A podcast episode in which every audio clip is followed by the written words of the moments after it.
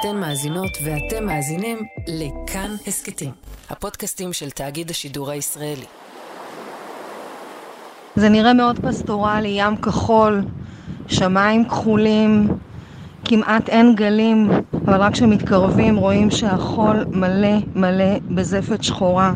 כתבת כאן חדשות מיכל וסרמן הלכה לחוף באזור קריית ים לראות מקרוב איך נראה אחד האסונות האקולוגיים הגדולים שנראו פה. הזפת בכל פינה, על כל אבן, על כל צדף, על כל דבר. בחופים לאורך הקריות היו במשך שנים אה, מפגעים של זפת, וכמעט בכל חוף יש אה, מברשות כאלה עם נפט כדי להוריד את השאריות.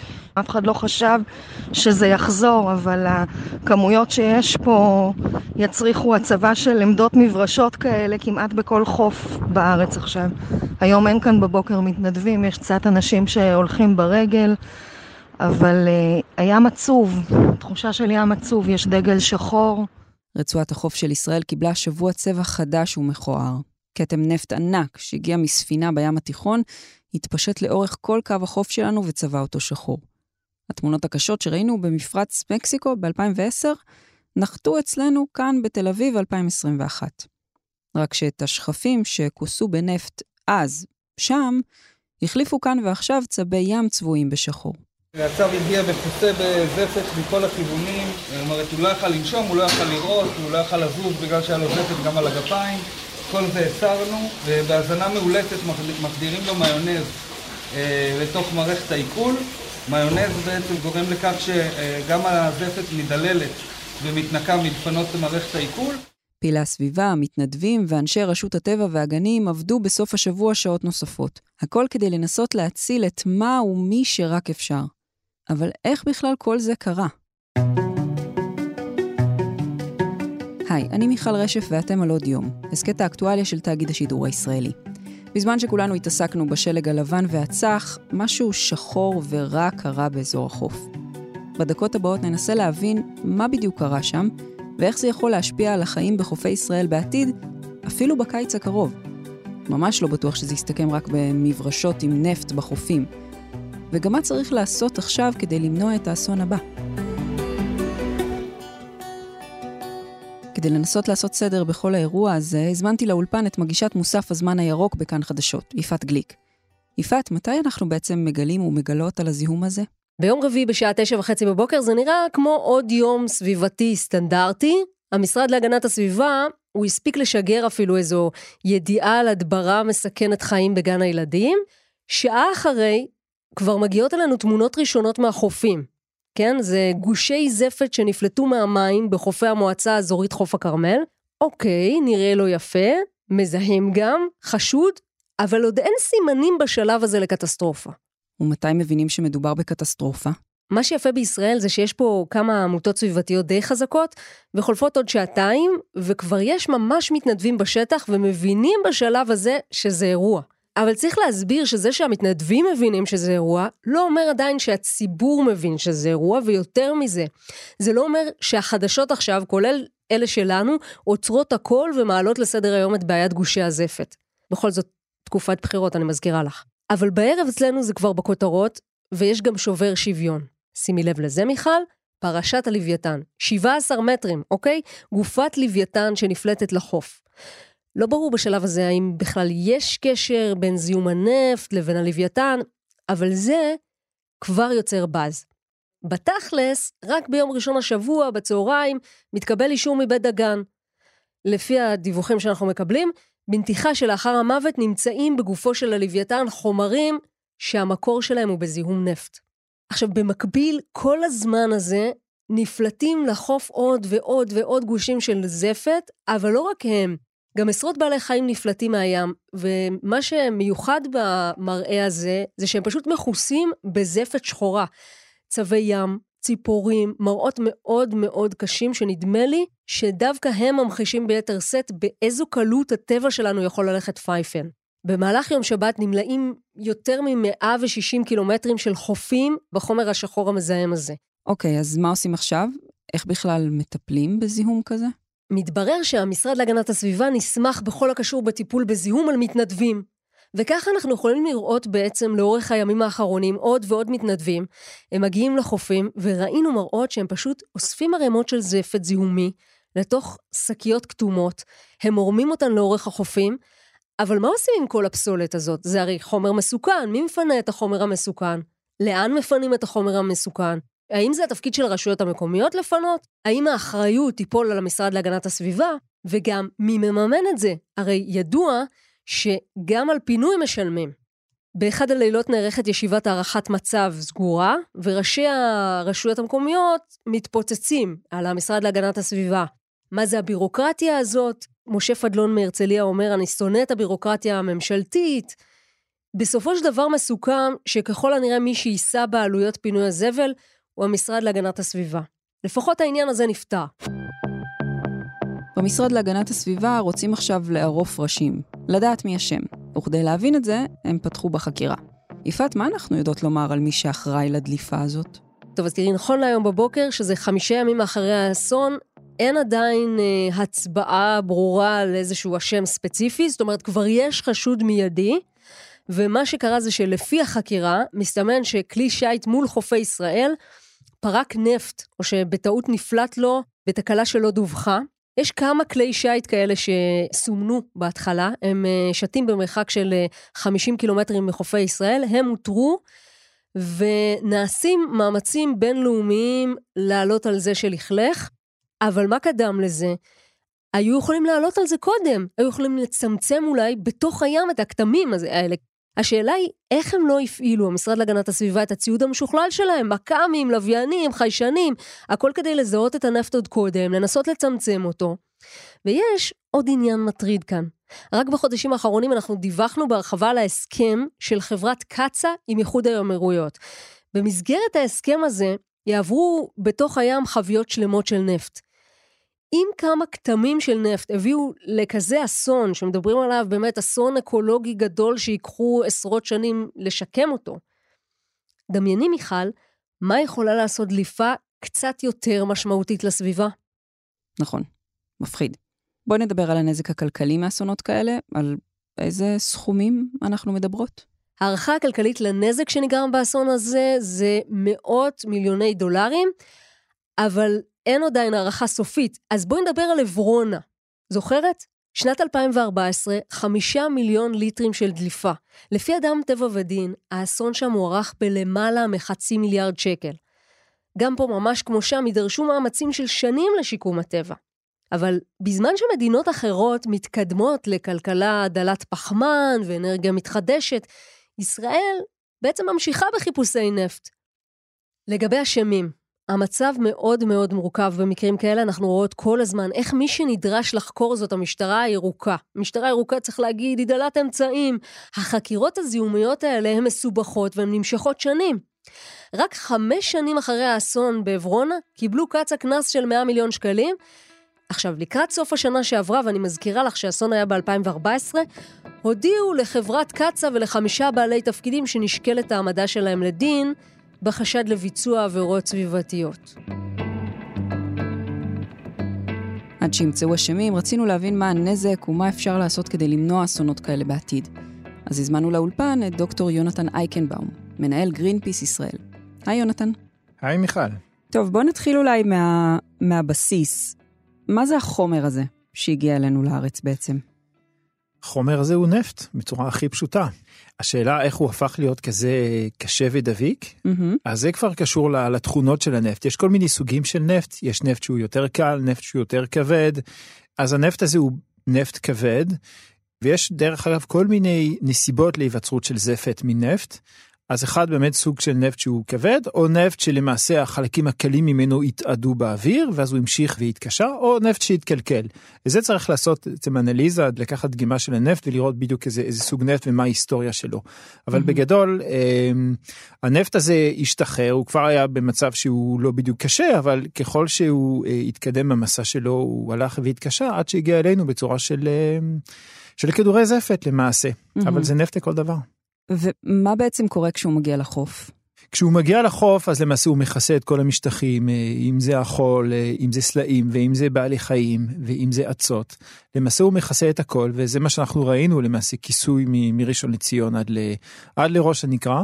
כיסוי מאוד מסיבי שכמוהו אנחנו לא זוכים בארץ למעשה, בטח לא בעשורים האחרונים. הוא נשאר גם במים? הוא נסחב ולאט לאט בעצם הוא מגיע לחוף. וככל שעובר הזמן הוא יותר מתקשה, mm-hmm. ואם הוא נדבק במשטחים אז יותר קשה להוצאה. איך מנקים אותו? מאמץ פיזי פשוט, זה מה שאנחנו רואים, אלפי המתנדבים אה, שמתגייסים בימים האחרונים ועושים שעות על גבי שעות וזה מטר רבוע אחר מטר רבוע.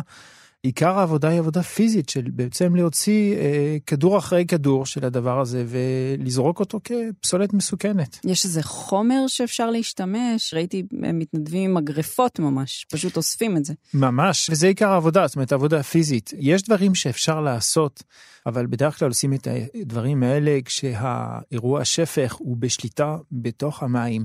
ברגע שהוא מגיע לחופים יש משטחים מאוד מגוונים וזה גם מאוד מפוזר וזה מפוזר בצורה גם של כדורים קטנים כאלה וגושים, אז העבודה היא למעשה עבודה פיזית. אז למה בעצם שמעתי הערכות שייקח שנים לנקות את זה? הרי בסופו של דבר אם...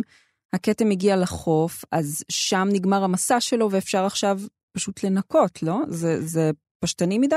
אם אנחנו מסתכלות, מסתכלים על התמונות, אנחנו לא רואים איזה כתם, אלא אנחנו רואים מיליוני כתמים. זאת אומרת, הנפט הזה אה, נפרד לחתיכות קטנות של זפת, לכדורי זפת, ו... אז אה, זה כמו תמיד, זאת אומרת, אה, לעשות 50 אחוז, אז בסדר, זה בדברים, מקומות שהם נגישים, ואפשר לנקות אותם יחסית בקלות, אז אני מאמין שכל מיני חופי רחצה, תוך כמה שבועות אפשר לנקות אותם והם בסדר. Mm-hmm. אבל יש כל מיני אזורים שהם יותר רגישים, פחות נגישים, בעלי גם רגישות אה, אקולוגית, ושצריך אה, בכל זאת להגיע אליהם ולנקות שם. אז שם, כן, מלאכת הניקוי יכולה לקחת אה, המון המון זמן. זה גם תלוי בסוג המשטחים. אנחנו רואים, המתנדבים על החופים, הם נמצאים בעיקר בעצם על חול. חול הוא מבחינה זו, היא הופכת את המלאכה ליחסית נוחה יותר. ברגע שזה mm-hmm. מגיע למקום שזה נדבק אליו, אז זה באמת סיפור, ואפשר להוריד חלק, אבל תמיד שם יישארו כתמים. זה לעוד הרבה שנים. מה הנזק שהוא עושה?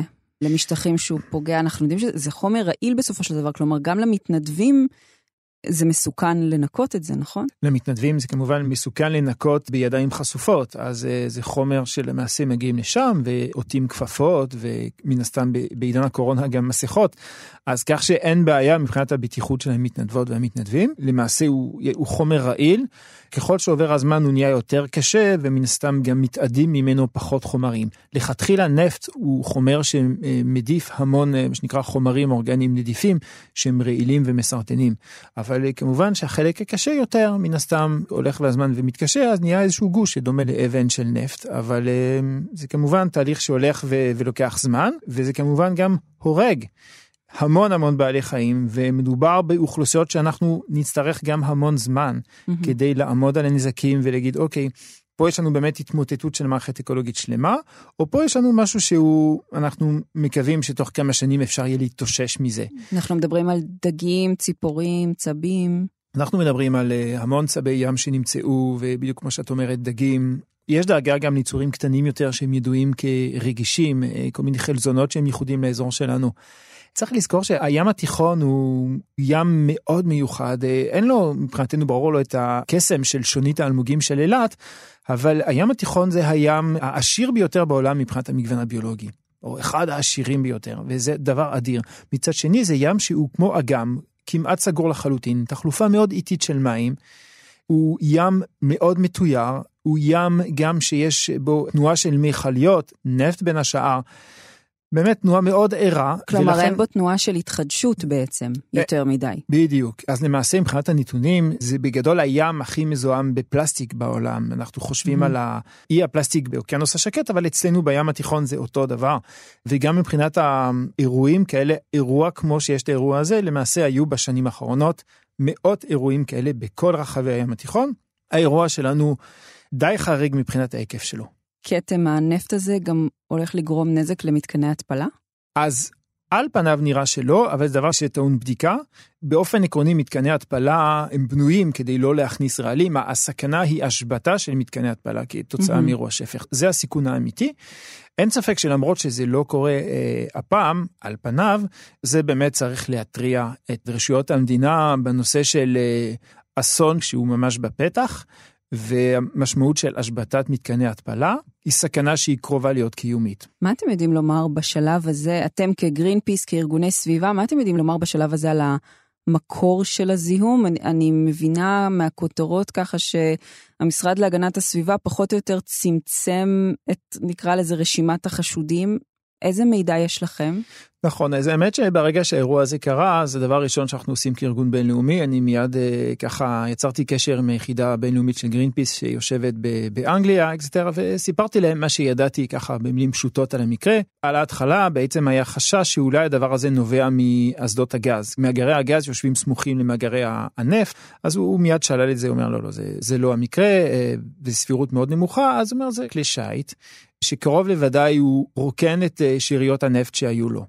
וזה באמת תהליך שהוא ידוע, שמכליות נפט עושות את זה המון, אבל פשוט בדרך כלל לא עושות את זה במקומות כאלה, אלא עושות את זה במקומות סגורים, בנמלי דלקים, במידה ויש להם צורך להחליף נפט או דלק מסוג אחד בנפט או דלק מסוג אחר. ופה הם עשו את זה ביודעין שזה, שזה לא חוקי. אז, אז בוודאי שזה לא חוקי, אה, לפני, אה, אני זוכר גם כילד, גם על חופי תל אביב, גם על חופי דרום צרפת שגדלתי בה, אז היו שם תמיד כדורי זפת כאלה, מעטים לעומת המראות שאנחנו רואים כאן אצלנו הפעם, אבל כבר בשנות ה-70 נכנסה רגולציה די קפדנית בנושא הזה, כי ראו שבאמת יש פה השתוללות, והתחילו אה, לחייב אה, דופן כפולה כדי למנוע תאונות של אה, מיכליות נפט, וגם לחייב גם רגולציה מאוד קפדנית, האם מותר לשחרר בלב ים ובאיזה תנאים. ולמעשה מדובר במקרים מאוד מאוד מצומצמים וגם בכמויות מאוד מאוד קטנות של, של חומר שאפשר לשחרר. ופה יש פה הפרה בוטה של אמנת מרפול, זאת אומרת גם המרחק מהחוף הוא מרחק מאוד מאוד קטן, ויחסית, זאת אומרת 50 קילומטר זה בטח פחות ממה שמתירה האמנה, וגם הכמויות הן לאין שיעור גדולות יותר ממה שהיה אפשר לעשות, זה פשע סביבתי לכל דבר. עכשיו, יש פה שתי אופציות. אופציה הראשונה היא שהם רצו לחסוך כסף. ולחסוך את ההוצאות האלה של להחליף את הנפט בנמל דלקים, והם אמרו אוקיי בוא אנחנו בלב ים אנחנו נשחרר את זה בלב ים. האופציה השנייה היא שהראה שם תקלה. זה מה שציינה היום השרה להגנת הסביבה גמליאל, יכול להיות שזאת תקלה, אבל בשני המקרים מדובר בפשע סביבתי, כן. ומדוע? זאת אומרת, בסיבה הפשוטה שלקח שבוע עד שהנפט הזה הגיע בעצם ממקור הפליטה עד לחופי ישראל. Mm-hmm. ובשבוע הזה היה, היה אפשר, אפשר להתריע. ממש, ולמנוע mm-hmm. את האסון הזה, ובלב ים לטפל בצורה הרבה יותר יעילה במפגע הזה. ו- ו- יש טכנולוגיה שיכולה אה, ממש לבאר את הכתם הזה לחלוטין בלב ים? למעשה במצב האידיאלי, וכפי שארגוני הסביבה, וביניהם יש ארגונים שבאמת מתמחים בים, וזו הדרישה שלהם, אז יכול, ככה מאוד חשוב להזכיר פה את, את צלול, חשוב להזכיר גם את אקו אושן, שהוא uh, מגייסים את המתנדבים, זה ארגונים שמתמחים בים. חשוב גם להזכיר את uh, שומרי הבית שעסקו בשנים האחרונות בנושא של אסדת לוויתן, וניסו למנוע את uh, קרבתה לחוף, אז הם עסקו המון בנושא הזה של uh, אירועי שפך, ומה הסיכון ומה נדרש. בסופו של דבר זה יחסית פשוט, זאת אומרת, צריך לנטר בזמן אמת, באמצעות לוויינים, באמצעות מעקב, צמוד, ולראות מה קורה. ברגע ששורה שפך, לא צריך לקרוא מצב שבו מחכים שבוע ואז זה מגיע לחופי ישראל ואומרים יש בעיה, אלא תוך כמה דקות יודעים על אירוע שפך, ואז למעשה אפשר קודם כל לתפוס את החיים זה דבר אחד, אבל אפשר גם לשים מחסומים פיזיים צפים, hmm. על מנת לעצור את כתם הנפט בלב ים. זה לא נעים וזה פוגע בסביבה גם שם, אבל הנזק לעומת הנזק שקרה היום היה הרבה הרבה יותר קטן. בהנחה שימצאו את האחראים, מה אפשר לעשות אה, מבחינה משפטית? איך אפשר להעמיד אותם לדין? אז קודם כל, המכלית נפט הזו עברה מה שנקרא במים הכלכליים של מדינת ישראל. יש פה אה, כמה הגדרות של משפט הבינלאומי, יש את מה שנקרא המים הריבוניים או הטריטוריאליים, שזה 12 מייל, 18 קילומטר, ויש לאחר מכן המים הכלכליים. ההבדל המשמעותי מבחינת אירועים כאלה הוא שספינה או מכלית יכולה לעבור במים הכלכליים בלי להגיד למדינת ישראל או לרשויות במדינת ישראל, הנה אני עוברת. לעומת זאת, במים הטריטוריאליים יש פה באמת מעקב שהוא צמוד, ובטח לא יהיו מעיזים לעשות את זה במים הטריטוריאליים. כי הם תחת מעקב יותר צמוד. במים הכלכליים לא. לכן יש פה מיכלית שהיא מיכלית ממדינה זרה, שעשתה את זה במקום הזה. כמובן שהדבר הזה, אם היינו רואים אותו בזמן, היה אפשר לעצור בזמן את האנשים האלה ולהביא אותם לדין במדינת ישראל. Mm-hmm. לא היה בזה שום מניעה, מכיוון שהדבר הזה, למרות שנעשה מחוץ למים הטריטוריאליים של ישראל, הוא פוגע ישירות לתוך תחומי ישראל, אז מבחינת המשפט הבינלאומי אין מניעה מלעשות את זה. זה לא קרה והם איכשהו נמצאים איפה שהם. כרגע צריך להגיע לאיזשהו אה, הסדר, הסגרה, לראות מול המדינה, מדינת הדגל. כרגע יש צו איסור פרסום של המשרד להגנת כן. הסביבה, אז אני לא יודע מי מדינת הדגל, יכול להיות שיש פה איזושהי רגישות, אבל אה, יש פה בעצם כמה אנשים שיש להם אה, אחריות פלילית, שאפשר להעמיד אותם לדין על הפשע הסביבתי הזה. ודברים כאלה כבר קרו כאן בעבר? כלומר, מערכת המשפט הישראלית כבר התמודדה עם מצבים כאלה? מה העונשים שבדרך כלל יכולים לתת לחברה כזאת? אז זהו, זה מאוד מעניין, כי יש עונשים נקובים בחוק, אני לא זוכר בדיוק, אבל זה יכול באמת להגיע למשהו יחסית גבוה ומשמעותי. לא זכור לי מקרה של מפגש שנעשה, למעשה של פשע סביבתי שנעשה על ידי גורם זר לצורך העניין. אבל יש לא מעט מקרים שנעשו על ידי מפעלים ישראלים בתחומי ישראל. אז יש את המקרה של אסדת תמר שזיהמה את הסביבה באמת באופן מאוד משמעותי, והאכיפה והקנס זה זעום, זה פשוט, זה, זה לא משהו אפילו לא מרתיע. יש את המקרים של כימיקלים לישראל, של בז"ן, יש שורה של מפעלים שהפרו תנאים סביבתיים. לעיתים נדירות זה מגיע לשלב של האחריות הפלילית של מי שעומד בראש המפעל, ממש לעיתים נדירות. בנושא הזה אני לא אבל ממש... אבל הם מקבלים קנסות. הם מקבלים קנסות, אבל הרבה פעמים פה יש פה שיקול, שאני לא יודע בדיוק מה יהיה השיקול כאן, mm-hmm. אבל השיקול הוא שאומר, אוקיי, יותר קל אה, להתעסק עם הקנס מאשר אה, אה, להתעסק עם התיקון שהם מבקשים. Mm-hmm. אני לא חושב שזה המקרה פה. עד כמה ישראל הייתה מוכנה לאסון כזה מבחינת רגולציה, מבחינת uh, תשתיות, אפילו מערך של אנשים ש, שבאים ישר לנקות ויודעים איך להתמודד עם זה? רמת מוכנות אפסית. בגדול, יש פה נושא שמלווה אותנו במיוחד מאז החלו לפני עשור לפתח את משק הגז בישראל וקידוחי גז. יחד עם מאגרי הגז באים יחד איתם גם משאבים של נפט או של נפט דליל שנקרא קונדנסט. והיו פה בעצם סיכונים שהיו ידועים מאז התחילו לפתח את כל התשתיות האלה. ואותם ארגונים שהזכרתי קודם וגם אנחנו וגם בעצם כל הקהילה הסביבתית דרשה דרישה לבוא ולעשות ניטור כמו שצריך. להגדיל את ההיקפים של האכיפה של המשרד להגנת הסביבה, לאייש שורה של משרות שנדרשו באמת ונבנתה תוכנית שלמה להגנה על הים ולהיערכות למקרה של אסון שפך ולמקרה חירום. והתקציבים לא הועברו, המשרות לא אוישו, והדברים נותרו באמת תקועים, וזהו, ואנחנו משלמים על זה היום מחיר שהוא לאין שיעור גבוה יותר, מאשר הם היו מקשיבים למה שאמרנו אז ארגוני הסביבה, לגבי הצעדים האלה, שדיברתי אותם קודם, הם צעדים מאוד פשוטים שמאפשרים ניטור בזמן אמת.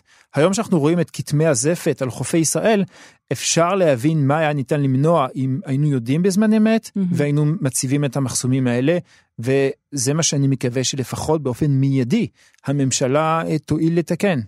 בוא נדבר טיפה על העתיד, מה ההשלכות ארוכות הטווח על חופי ישראל של האסון הזה, על, ה... על אוכלוסיית בעלי החיים, על החופים עצמם?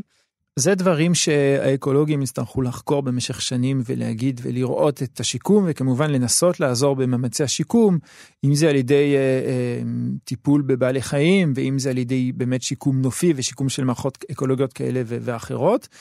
זכור לי ממקרה מאוד מפורסם מן הסתם של אסון הנפט שסדאם חוסיין עולל בשנות התשעים בזמן של מלחמת המפרץ, שהיה לעניות דעתי כן אסון הנפט השני בגודלו בעולם לכל אורך ההיסטוריה. כעבור עשר שנים היה שיקום מסוים של האזור וראו שמערכות אקולוגיות משתקמות. עכשיו לכל מקום בעולם יש את הרגישות שלו, יש את האזור שלו. אני מאמין שחלק מהמערכות בים התיכון ישתקמו יחסית טוב, אני מאמין שחלק יהיה יותר קשה.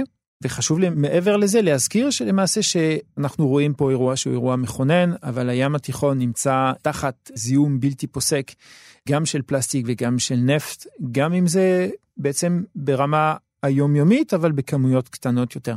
כלומר, יכול להיות שנצטרך לעשות גם צעדים כדי להפחית את הזיהומים האלה, כדי לנסות לעזור בשיקום של כל האזור. בדיוק, זאת אומרת, mm-hmm. למעשה, זה בדיוק הנקודה של המרכזית שאליה אנחנו מכוונים. גם בגרין פיס וגם בשאר ארגוני הסביבה. בואו נחשוב אילו לקחים אנחנו רוצים להפיק מאירוע הזה. אם זה רק מתי אפשר לחזור לחופים כי באמת אה, קצנו מהסגרים ואנחנו רוצים קצת אה, חופש וזה אז זה בסדר זה לגיטימי. אה, רמה אחת מעל זה לחשוב איך אנחנו מייצרים מערך שהוא מערך של ניטור ואכיפה שימנע מאסונות כאלה איך אנחנו מחזקים את המשרד להגנת הסביבה על מנת שהוא יהיה עם הכוחות והאמצעים כדי לטפל בזה בצורה קלה יותר. מעבר לזה יש את החשיבה האסטרטגית. ישראל משקיעה אה, המון בתשתיות של גז ונפט, היא מתכננת עכשיו גם שורה ארוכה של קידוחים נוספים של גז ונפט בים התיכון. לאחרונה עם חתימת הסכם השלום עם האמירויות, כמעט מיד בעצם נחתם הסכם בין חברת קצא"א, חברת לאחסון והולכה של מוצרי נפט, בארץ לבין האמירויות על מנת אה, לשנע נפט דרך מיכליות מהמפרץ הפרסי עד אילת שיהפוך לנמל דלקים עצום.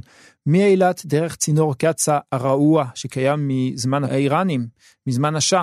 ולהוביל אותו, לשנע אותו עד נמל אשקלון, שגם הוא יהפוך להיות נמל דלקים, ומשם מכליות אחרות שלא יצטרכו לעבור דרך מפרץ צואץ, אה, למעשה ישנעו את הנפט הזה לאירופה. הממשלה מקדמת שורה של תוכניות שמכפילות את הסיכונים ויהפכו את ההתמודדות עם אסונות שפך למלאכה הרבה יותר מורכבת.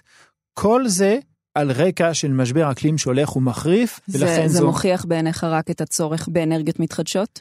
בהחלט, זה מראה שההשקעה בתשתיות נפט היא השקעה אחד לטווח קצר והיא השקעה מסוכנת לעומת ההשקעה באנרגיות מתחדשות ובחיסכון באנרגיה כמובן שהיא השקעה בעתיד ירוק ומקיים. בעידן של משבר אקלים כל העולם הולך לשם והוא מחויב ליעדים של הפחתת פליטות גזי חממה. ישראל אה, משתתפת במשחק בדיוק בכיוון ההפוך, לנסות לגרוף עוד קצת נפט ועוד קצת נפט, זה כיוון שהוא אובדני, ואנחנו פה אומרים לממשלה, תסתכלו על כדורי הזפת האלה ותתפכחו ולכו לכיוון הנכון. יונתן, לקראת סיום, אני רוצה להיות רגע קצת אגוצנטרית. בקיץ, באמת, הזכרת את זה קודם, נוכל ללכת לים? אני מאמין שבחלק מהחופים נוכל ללכת לים בקיץ, אבל אם להיות עוד יותר אגוצנטרי, אני אגיד כזה דבר.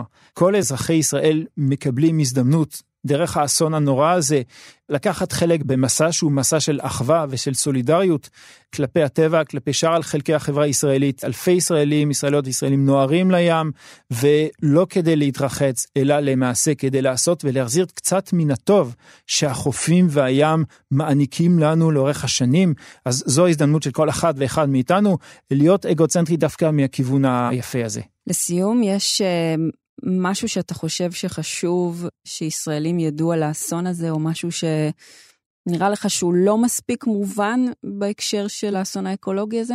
אז יותר מאלף מילים, האמת שאני חושב שחשוב ללכת ולראות את האסון בעיניים. לראות את כדורי הזפת, להתרשם וקצת לחוש בזה וליטול חלק בשיקום הטבע. אני חושב שזה ידבר, זה דבר שידבר בעד עצמו, כי אנחנו צריכים להשאיר את הנפט הזה באדמה ולדאוג לצמצם את תחומו כמה שיותר וכמה שיותר מהר. זה דבר שהוא הכרחי מבחינת בריאות הציבור. ושמירה על הבית, זה באמת שמירה על הבית. אז אה, זה מה שאני מאחל שאנחנו נבין ונשכיל דרך האסון הזה, דרך הפשע הסביבתי הזה, אה, ושנשכיל ושלא נשכח אותו מחר בבוקר. דוקטור יונתן אייקנבאום, מנהל גרין פיס ישראל, תודה רבה. תודה רבה, מיכל. האזנתם לפרק של עוד יום. ערכו אותו דניאל אופיר וניר גורלי. עיצוב פסקול רחל רפאלי. הפקתי את הפרק יחד עם יפעת גליק. אם אהבתם את הפרק או יש לכם הערות על מה שאמרנו, אתם מוזמנים ומוזמנות לכתוב בקבוצות הפודקאסטים שלנו כאן הסכתים. תוכלו לכתוב גם בדף של כאן חדשות בפייסבוק, או בחשבון שלי מיכל רשף בפייסבוק או בטוויטר. מותר, וגם רצוי, לשתף את הפרק. הסכתים נוספים מבית כאן חדשות תוכלו למצוא באפליקציית הפודקאסטים האהובה עליכם, באתר שלנו וגם בספוטיפיי. אני מיכל רשף, נשתמע.